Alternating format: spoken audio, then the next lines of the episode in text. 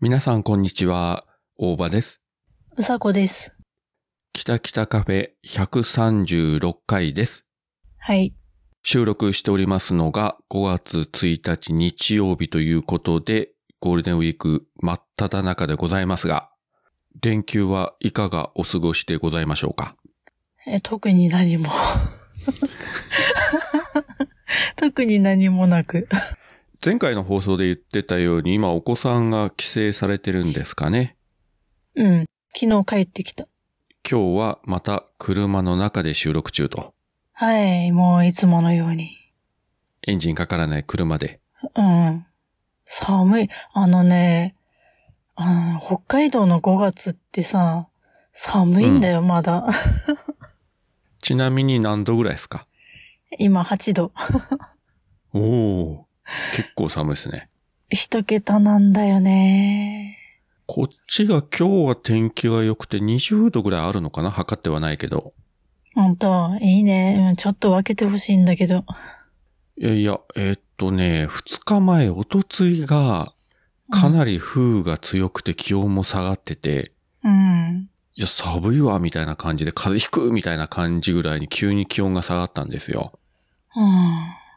今日も朝は少し降ってて、今は青空が見えてて、だいぶ良くなったけどですね。で、その、おとつい、えーっと、4月の29日か、うん。えー金曜日になりますけれども、うん。えー久しぶりに、あの、島根県の出雲まで行ってまいりました。はいはい。そう言ってたね。うん。はい。3年ぶりですね。2019年に行きまして、まあその前から15年ぐらい毎年1回家族で行ってまして、親戚がいるので。うん。うん。で、ちなみにその2019年の時には自分と妻と当時下の娘があの島根県の松江市に住んでたんですけれども、うん。出雲の親戚の家で合流して、えーそのまま、あの、出雲のシネコンで、アベンジャーズエンドゲームを見に行ったというね。なるほど。 珍しくその娘が見たいと言ったんで、ほもう公開されてまだそんなに日にちが経ってなかったので、ほぼほぼ満席状態で見た記憶がありますけれども、う。うん。それから早3年ですよ。へえ、早いね。あれから3年経つんだ。で、2020年、2021年はまあコロナ禍があって、うん。まあ親戚のおじさんおばさんももうかなりご高齢の方なんで、やっぱり万が一何かあったらと思って近寄れなかったんですけどうんうね。んそうは言うもののね、もういくら待ってても状況変わんないし、まあみんなワクチン3回目も打ってるし、うん。うん。まあ言い方悪いけど会える時にね、お会いしとかないと急に何かあった時に後で後悔してもと思って行ったわけですよ。うん。いや、行ったらあの全然あの、 元気してますんで、何の心配もなかったんですけれどもね、うん久しぶりに会ったら。うん。29日がさっきも言ったように非常に天気悪くてですね、ああ、はいはい。朝の6時にこちらを出て、うん。あの、まあ、車で行くんですけど、だいたい片道ほぼ6時間かかるんですね、休憩入れて。うん。で、さすがに6時間、まあ、330キロぐらいあるんですけども、うん。うん。まあ、一人で運転するのはきついんで、途中2時間ぐらいは妻に交代してもらうんですよ。うん。方向がちょっと不自由な人なんですけれども、まあほぼほぼはい一本道なんで、なんとかなるんで、うん。うん。で、今回はですね、その風雨がかなり強くて、うん。まあ、雨も強かったけど、風も強くて、で、特に海岸線沿って走っていくので、ああ。あの、はい横。殴りなんですよね。うん。で、自分が運転しててもちょっと怖いぐらいあったんで、もうこれは妻に運転させたらやばいだろうとうん。いうことで、結局全部自分が運転していったんですけれども、うん。もう4月の末でこんなに気温が下がって雨風強い中走っていかねばならんのかというぐらい非常にひどい天気で。 はあ、よりによってね、そんな日に行って。そうなんです。ピンポイントで、その前の日はね、晴れてたんですよ。もう雲一つないぐらい晴天で。うん。雨雲って基本的にね、西側から東に向かって流れていくんだけど、うん。こちらもあの、西から東に向かって行ってるから、ほぼほぼ雨雲と同じ方向に行ってるから、ずーっと降ってるわけですよ。ああ、 そうか。逆向きならまだしも。うん。で、結局うん12時半ぐらいに親戚のうちに着いたけど、まあ、うんそこでも結構まだ降ってて、うんあの、向こうのうちは暖房入れてましたよ、さすがに。うん。ああ、そんな寒かったんだ。うん、寒かった。まあもちろんね、雪が降るようなあれじゃないけど、うん。で、出雲だからね、北九州よりは北側にあるんで、もともと、まあ涼しいところではあるんですけれども、うんいや、。寒いわ、みたいな感じで。うん。まあ、それでも無事にたどり着きまして、まあ、おじさん、うんおばさんもお元気にされてて、うん。で、お昼ご飯をね、食べさせていただいて、まあ、もうシンプルな、あの、田舎料理、野菜中心の。うん。うんただ、ね、うん、多分やっぱり水がいいせいもあるんだろうけど、うんもうご飯でも野菜でもね、何でも美味しいんですよ。ああ、だろうね。うん。で、その、野菜も、その、佃煮とか、うん。まあ、その、山菜ね、わらびとかゼ部。ンマイとか、いいね。もう何食べても美味しくて、うん。で、思わずご飯おかわりしてしまって、うん。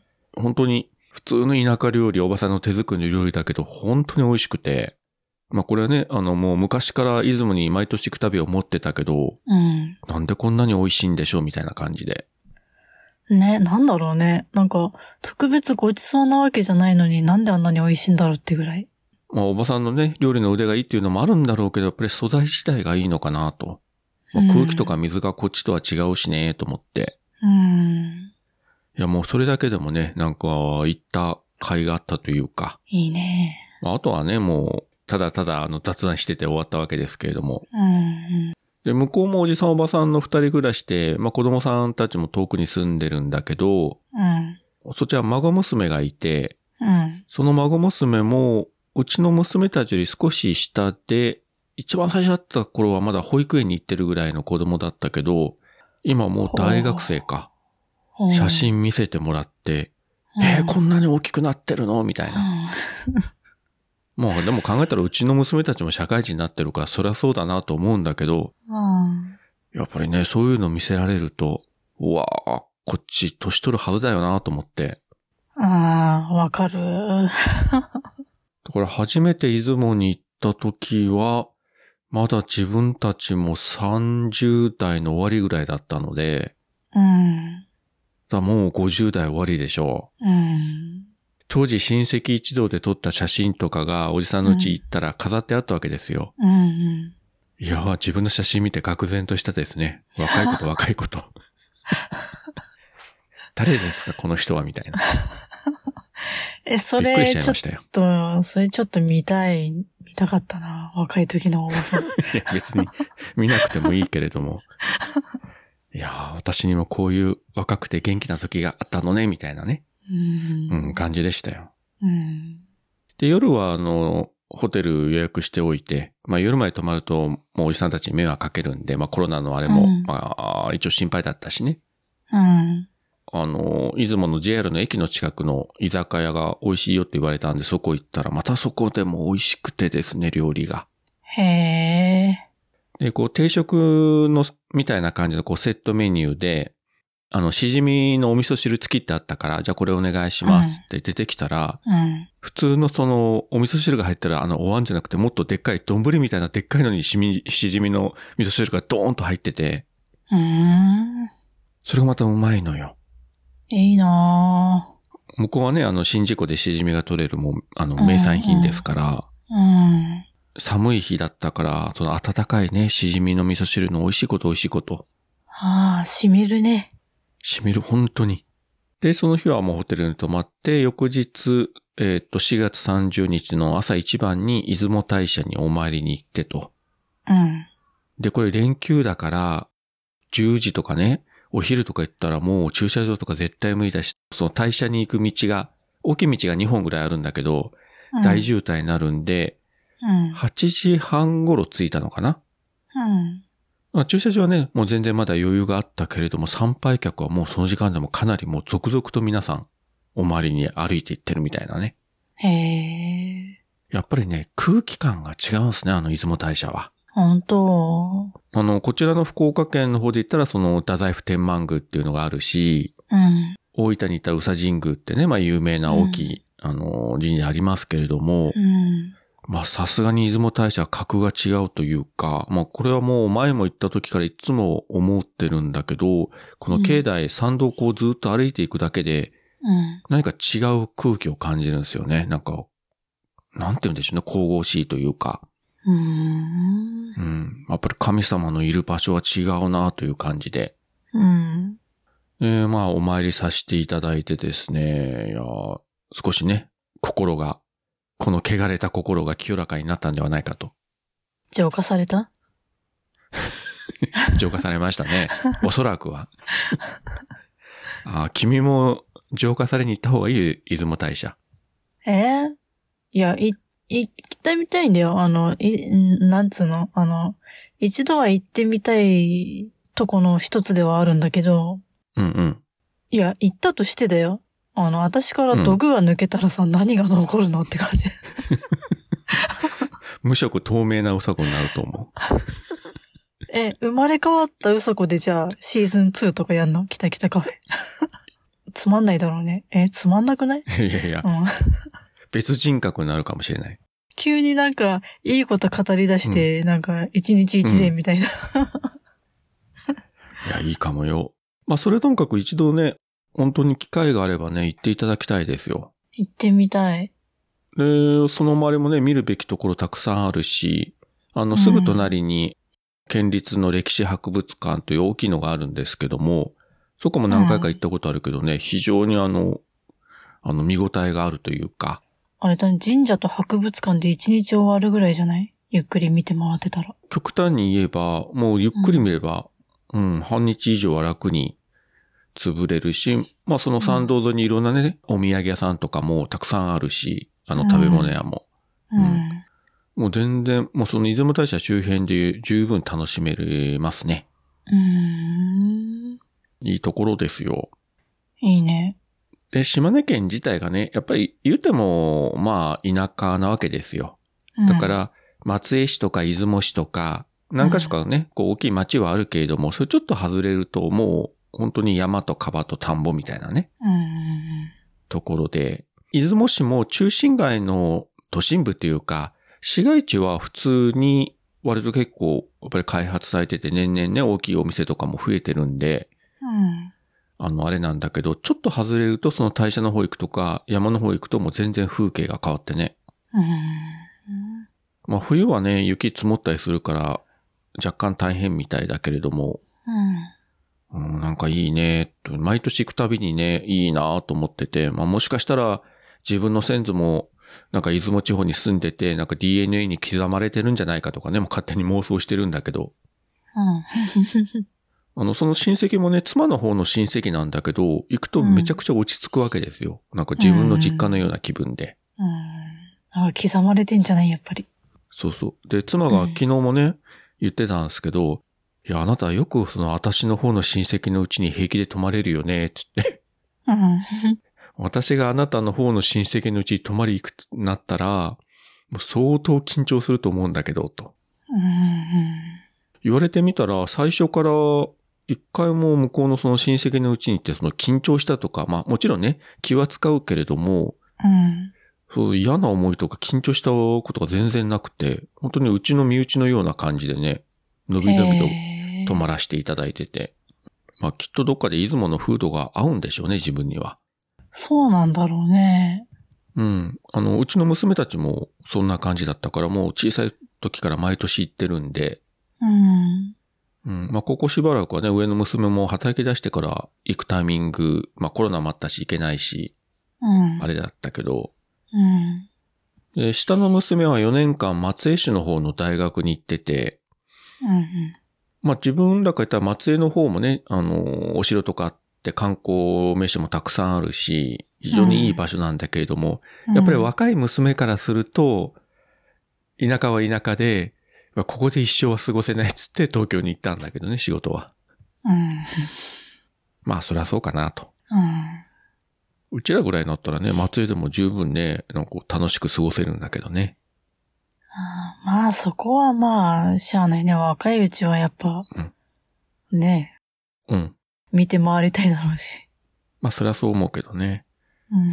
だから、まあ、出雲にずっと行ってて、出雲から松江まで車で45分ぐらいかな。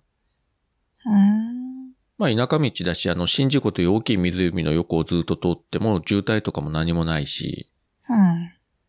で、その松江からさらに車で30分ぐらい東側に行くと、あの、鳥取県の、えー境港。あの、水木しげるの生誕の場所ですよね。ほ今、あの、妖怪ロードとか、う。うん。えー水木しげる記念館があって、あの、すごい観光名所になってますけれども、うん。そこも3回ぐらい行ったかな。また機会があれば行きたいんだけどね。うん。あの、松江市って島根県の県庁所在地だけど、位置的にはその島根県の一番東の端っこにあって、うん。うん。あの、隣のもう鳥取県との県境になるんだよね、松江市が。へえ、そうなんだ。非常にこう、東西に長い県なんで、うん。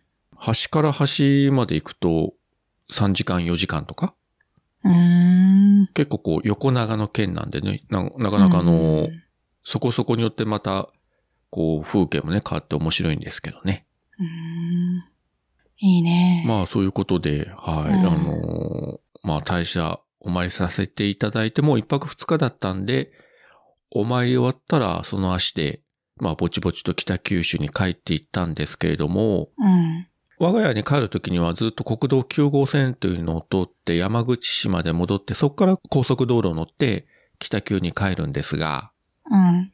えー山口市を通るとなれば、ここは揺らねばならんというところが、えーご存知、えーパティスリーフルールですね。はい。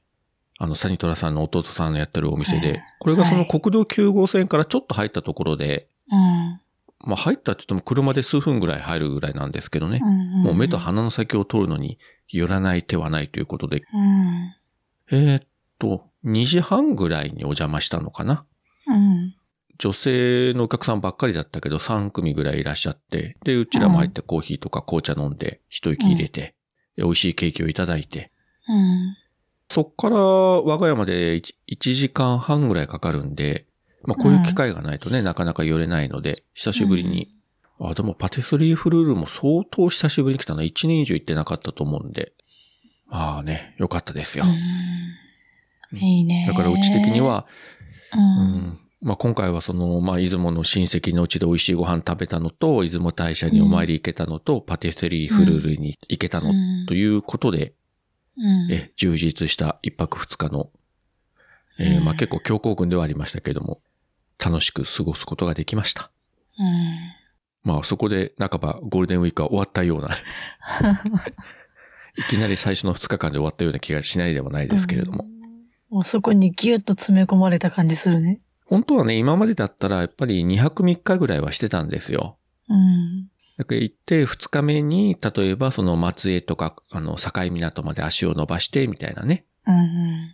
感じだったけど、まあ今回はその、連休自体が、まあ3日行ったら1日あれで、また3日行ったらというえー休みなんで、うん。ああ、なるほまあど。無そう理せず。か。そうそううん。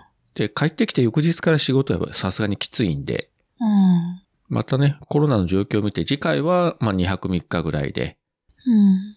もう少しゆっくりしていきましょうやということで、えまあ、今回本当に3年ぶりで、とりあえず、あの、親戚のおじさんたちの顔も見たかったんで、えまあ、うんそれが果たせてよかったな、という感じでございましたよ。はい。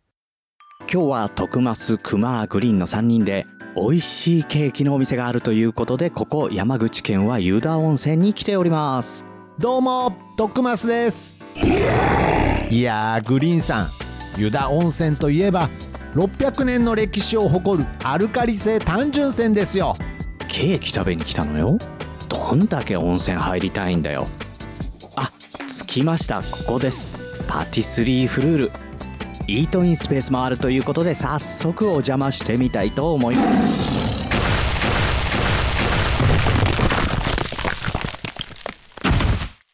くふなんとなく気がついていたけどこれ熊さんじゃなくて熊もまっしぐらな美味しいケーキ湯田温泉パティスリーフルール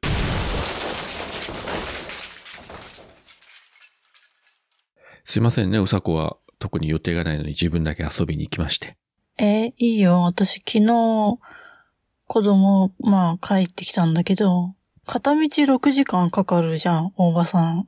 そう。うんうん。私もさ、まあ片道6時間かかるわけだよ。まあレンタカーを借りて行ったんだけど、まあ朝出発して、でまあその日の夜にレンタカーを返さなきゃいけないっていうから、うん。まあ片道6時間だから往復12時間かかるんだけど、うん。迎えに行って乗せて帰ってくるっていうさ、12時間運転しっぱなしっていう、昨日はね、強行軍だね、そそれ。そんな一日でしたけども。きついね、それはなかなか。まあなんかね、あの、いくら運転好きだっつってもちょっとね、もうめんどくせえなと思って。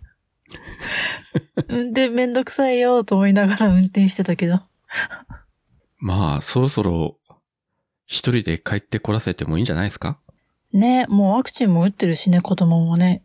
いい、もうそろそろいいかなと思うんだけど。うん。ううん。ん。ねえ、小学生じゃないからね、もうさすがに、いくらなんでもね、1日 12時間はきついでしょうん。はい。そんなわけで、夏休みからちょっと一人で帰らせようかと思ってるよ。さすがに。う。と言いつつも、ね、子供にあうん甘いお母さんとしては、やっぱり運転するかもしれないよね。いや、どうかね。いや、さすがにちょっとね、なんだろうね。もうそろそろ、何でもさ、やらせておかないとさ、何もできない子供になっちゃうじゃん。こ何もできない子供っていうか、何もできないまま大人になっちゃうじゃん。このままじゃさ。えちょっとやばいなと思って。いや、あのね、子供は別に自分で帰っちゃダメなのって言われるんだよ。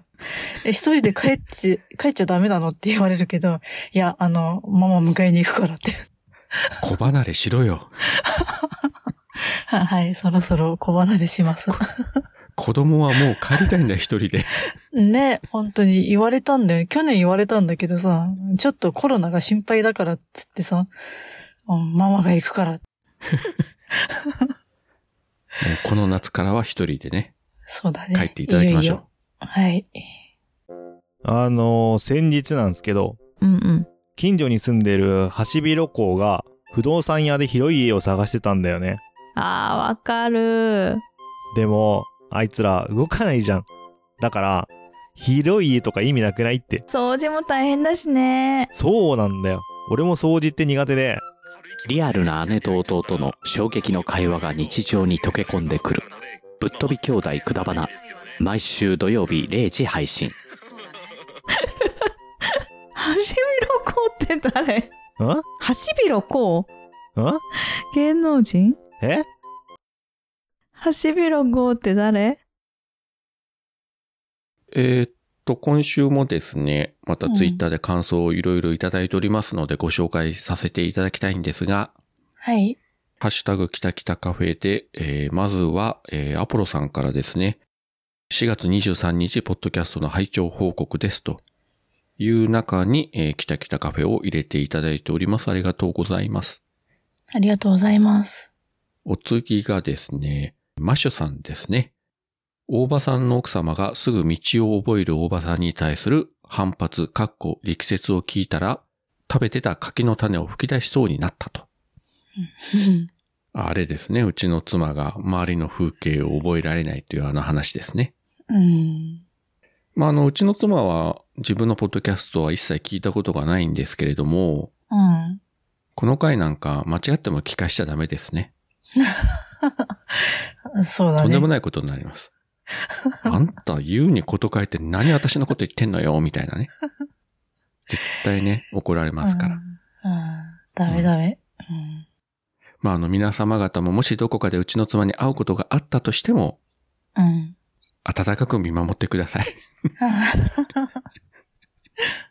はい、マシさんありがとうございました。ありがとうございます。次がですね、これは、あ、椿ライトの別赤ですね。えー、陳ライドのおやっさんということで、応募者が出たら拒否しそうな募集が始まったと。あれですね、うさこが募集しようかといったあの話ですね。はいはい。いや、今、ごめん、あの、ちょっと話聞きながら、あの、あんまり寒くてちょっと鼻が垂れたんで鼻かんでました。そこは言わなかったら誰にもわかんないと思いあまあすけー、そどう。か。うんうん。顔見えないし。うん、そうか。まあ、はいこれが、えーうさこでございます。うんはい、自然体です。まあ、椿ライドウもよくわかってるんじゃないかと思いますんで、おお許しください。はい。うん、いいんだよ、別に。応募者一個も来てないでしょ今のところはね。いいんだよ、来なくて別に。あごでめんも、まあ、これにある通り、もし来たら来たで、多分、うんあの、うさこすぐ引くと思うから、さすがよくわかってるなと思いましたよ。ああ、だから、なんだろうね。あの、もし来たとして、あ、ちょっとって思う人がいたとしたら、すいません、もう先着1名埋まっちゃったんでって言うよね、きっ と。すいませんって。えー先着1名様になりたい方はぜひ、えー手を挙げていただければと思い ます。私、あまの、あうでさもこもいろい ろ厳しいですから、条件が。いや、まあでも、さ、言ったところでバレるよね。先着1名埋まったって言いつつも、こいつ結婚報告しねえな って。すぐバレるじゃんね、そこで。まあそういうことですよ。はい。はい。ということで、世界の椿大道さんありがとうございました。ありがとうございます。さあ、できましたよ、お次が。あなたの大好きななおさんから。はい。うさこさん、特勤マッシュ聞いてるんだ。昔のにも手を出してほしいな。かっこ私がよくメールを出していたから。シネマスコーレのうさこさん懐かしすぎる。もう大好きよ、うさこさん。結婚するならうちに来て一緒に住みたいは嫌だろうけどさ。ということです。 はい。な、何その返 事は。もうちょっと喜びなさいよ。いや、じゃあもうね、あの、鼻が垂れてしょうがないん だよ。寒くだてから寒くて。それは言わなきゃわかんないんだ よ。じゃあほら、ね、うんなおさんからほら、結婚するならうちに来て一緒に住みたいとまで。いや、もうグリーンと入れ替わってほしいわ。ということで、ね、マジで。うん、 まして。まあ、そのうちあの、グリーンに見下り班を叩きつけていただいて、うん。その後はね、二人で楽しく、えー過ごしていただければと思います。うん、いいんだよ、別に。あの、なおさんが北海道来てもらっても全然構わないんだけどさ。そして、えーお次が、えーそのグリーンですね。うん。うさこさんいいんだよ。悔しがらずに褒めて褒めて。うちはようしゃべる父ちゃん以上にようしゃべる母ちゃんがいますし、長男が一番ようしゃべります。おじさんもようしゃべります。なので、次男もようしゃべってます。えー、切れ長懐かしい。また聞こうかな。ということです。いや、別に悔しがってねえけどな。まあそういうことで。 まあそれにしても、あの、よく喋る家族だということは、えー自覚があるようで。うん。まあ、この前も言いましたけれども、もうね、うん家族全員で、えーぜひ、えーポッドキャスト、新しく始めていただければと思います よ。なんか今ちょっとタイトルがさ、思い浮かんだような気がしたんだけど、なんかぼんやりしてるから、まあ言わないとこう。ま、またその中途半端に気になるようなこと を、いや、一応言ってみてよ。いや、グリーン一家のなんちゃらかんちゃらみたいな番組が始まりそうと。まあ、そうだね。確かに、うん。グリーンかのなんちゃらかんちゃらラジオでいいじゃうん、ああ、そのまんまね。うん、 ん。もうそのまんま。はい、期待してます。始まるの。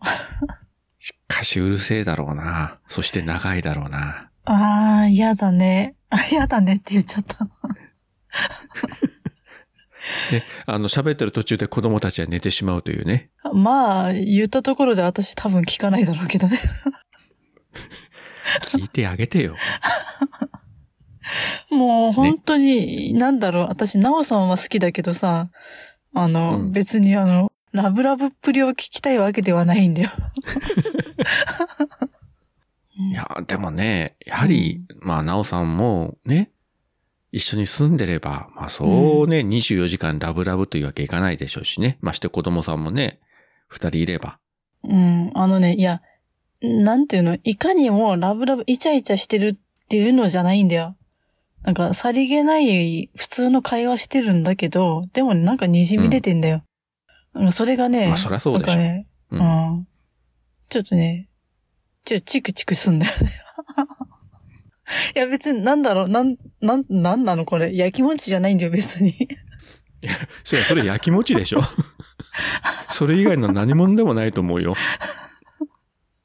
チし仲良さそうにしやがってって。 ね、本当にね、もう、しゃあないね。そのうちさ、うね、いんつの日かね、うさこが、あのね、なおさんとグリーンのうち行ってさ、うん。うん、家の前のね、あの、電信柱の影からじーっとこう覗いてるという ね。こう、通報されるよ、それ。近所の方からね。うん。なんかお宅の家の前で女性がじーっとこう見つめてるんですけど、みたい な。大丈夫ですかって、なんか女性が見てますけど、みたいな。ということはまずグリーンが疑われるわけだな。そうなると。ああ、だろうね。まあ、全くないけどね。うん、俺もそこはないと思う。 それは100%ないと思うけれども。うんいや、あちらのご主人何かやったのかしらみたいなね、感じで、うんあの、近所で噂が広まると。うん。あ、違います。妻の方ですって言うから、私。別の意味で噂がすごいことになりそう な。いやー、まあね、そういう日が、うんえー、来るか来ないか、ネタ的には来てくれた方が面白いんですけれども、うん。ネタ的にはね。そうだね。うん。いや、うんちょっと一回やってみようか。 いや、いいよ。やるのは別に構わんや、私。うん。あの、前回もお話した通り、あの、名古屋のシネマスコーレの前で、えー自分がナオさんたちと雑談している時にふと振り返ると、えー電柱の横からうさこがじーっとこちらを見ていたというね、うん。そういうあの、本当に、えー事実としてありましたので、私としては今、うんものすごく想像しやすいという か、あの光景再びと。ねえこれ作り話じゃないですからね。これマジであったことですからね、これは。そうそうそう。うん。ちょっとね、ねあの、影から、電柱の影から見てる私を、なんか、客観的に見てるもう一人の私がいて、その絵面をさ、ちょっとやってみたら面白そうと思って、じーっと見てたんだよね。影 から。いつ気づくかな、みたいな感じで。これはあの、本当に話持ってませんからね。あのう、ん事実ありのままうん。ですね。でももう結構ね、何年も前で、えーっとうんあれですね、シネマスコーレで、あの、なんであの時感謝祭があった時ですよね。うん。でね、あのーまあ、当然なんであの時放送局の皆様方とか、もう全国からね、たくさんの配信者とかリスナーの方が、えー続々と集まったあの一大イベントの時に、じっとうさこが影から覗いていたといううね、ん。すごいですよね、この光景。うん。だから中には、ね、あの時シネマス公演に来たお客さんの中には当然うさこを知らない人もいるわけで、うん。えーそういう人たちから見た ら、あの女性は一体あそこで何をやってるんだという。あれだよね。旗から見たら通行人の人だってさ、なんうんかあの人を影からじっと見てる怖って思ってんだろうなと思って。全く関係なくね、シネマスコに横を通ってる一般の人たちはね、うん。確かに、そのうさこの後ろ姿を見て、に。うん。みなんだろう、あの女性は、みたいな。なぜ映画館の前であんなに隠れてるんだろう、みたいなね。ねえ、なんか楽しそうにしてる人たちを影からじっと見る怖い女っていうイメー ジが。なんかちょっとこの人、なんかやらかすんじゃないんだろうかみたいな。まあ、今思えば、うん、よくその時通報されなかったよな、みたいなね。ねえ、本当だよね。通報されてもおかしくないぐらいな見方だったよ ね。影からじっと見てるってね。あの頃はまだコロナも何もなくね、皆様がどんどんね、遊びに来れたいい時期だったし、あの時通報されたら、あれでネタになったのにね。それこそね。みんなの目の前で捕まるとかさ、めっちゃ面白いじゃんね。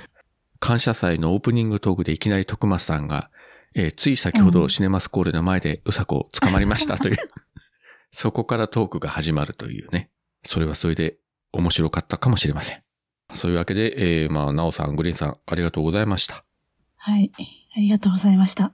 はい。そういうわけで、ハッシュタグの紹介は以上でございますけれども、あと、うさこ、今日何か皆様方にお伝えしておきたいこととかありますかえー、別に。 別にないかな。あ、あのね、あのね、あの、ムーンナイトはね、4話まで見たよ。 ?MCU のドラマシリーズですね。うん。えー全6話なので、うん。あとちょっとでございます。まだ、あの、収録時点の今日では、まだ第5話までしか配信されておりませんけれども、えー次、5月の4日水曜日が最終話の配信でございます。で、この5月4日には劇場で、あのドクター・ストレンジ・マルチバース・オブ・マットネスの公開初日でもあります。うん。忙しいね。大変でございます、私。うん忙しいです。本当にうんあの、5月4日は頭が爆発してるんじゃないかと。本当だよね。えらいこっちゃでございますけれども。うん。そのマーベルの話が出たんで、一つ、あの、私から告知をさせていただきたいんですけれども、はい。えー先日、えーペガの屋根裏部屋というポッドキャストに、あの、お邪魔させていただいたんですが、うん。えーその後編が配信されまして、はい。前編後編合わせてほぼ2時間、えーペガさんと2人で、あの、MCU の話をしておりますので、まあもしよろしければおー、はい、はいお。聞きいただければと思います。はい。前も話したと思いますけど、自分が、ポッドキャストを聞き始めて一番最初にハマった番組で、うん。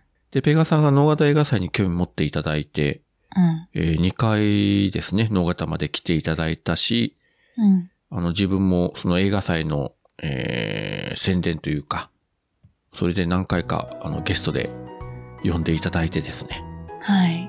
まあ、喋らせていただいたんですけども、今回はもうがっつりマーベルの話をしておりますので、はい。まあ、ぜひ、マーベルファンの方をお聞きいただきたいと思います。はい。はい。まあ、そんな感じですかね、今回は。はい。いいです。